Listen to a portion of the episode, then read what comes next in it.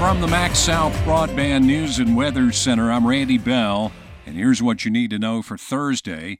Despite yesterday's sunshine, some of the roads in Attala County are still dangerous this morning. A lot of the shaded areas on the highways and, you know, of course, county roads, a lot more have uh, issues with ice. Emergency Management Director Danny Townsend says, unlike the sleet covered roads we had on Tuesday, much of the ice that's out there now is hard to see. It's black ice. It looks like dry pavement. I mean, you think you're on dry pavement, you're actually on a thin layer of ice. And we've had multiple accidents because of it. You're still being asked to stay off the Natchez Trace. Parkway officials say some of the ice on the southern portion of the trace melted yesterday but refroze overnight. Road conditions get worse the farther north you go, and the parkway is still closed south of Nashville. After temperatures near 50 today, we'll soon be back under a hard freeze warning as another Arctic air mass moves into Mississippi.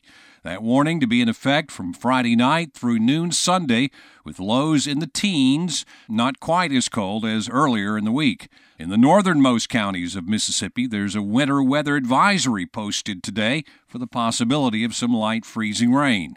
Schools are closed again today in the Kosciusko and Attala County districts. Also, Presbyterian Day School with virtual classes at Holmes Community College.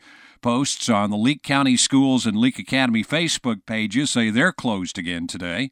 Neshoba County and Philadelphia schools plan to resume a normal schedule this morning. City of Kosciusko offices will open at 10 this morning. An electric heater may have touched off a fire that destroyed a home in Walnut Grove Tuesday night. The blaze on Lewis Street broke out around 9 p.m. Nobody was hurt. A second death in Mississippi this week connected to this outbreak of cold and icy weather was a Sharkey County man who's believed to have been the victim of hypothermia. The body of 32 year old Stefan Thompson was found in a field near an elementary school in Rolling Fork.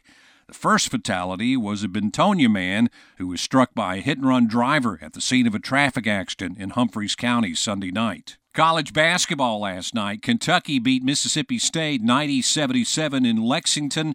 LSU knocked off Ole Miss 89 80 in Baton Rouge.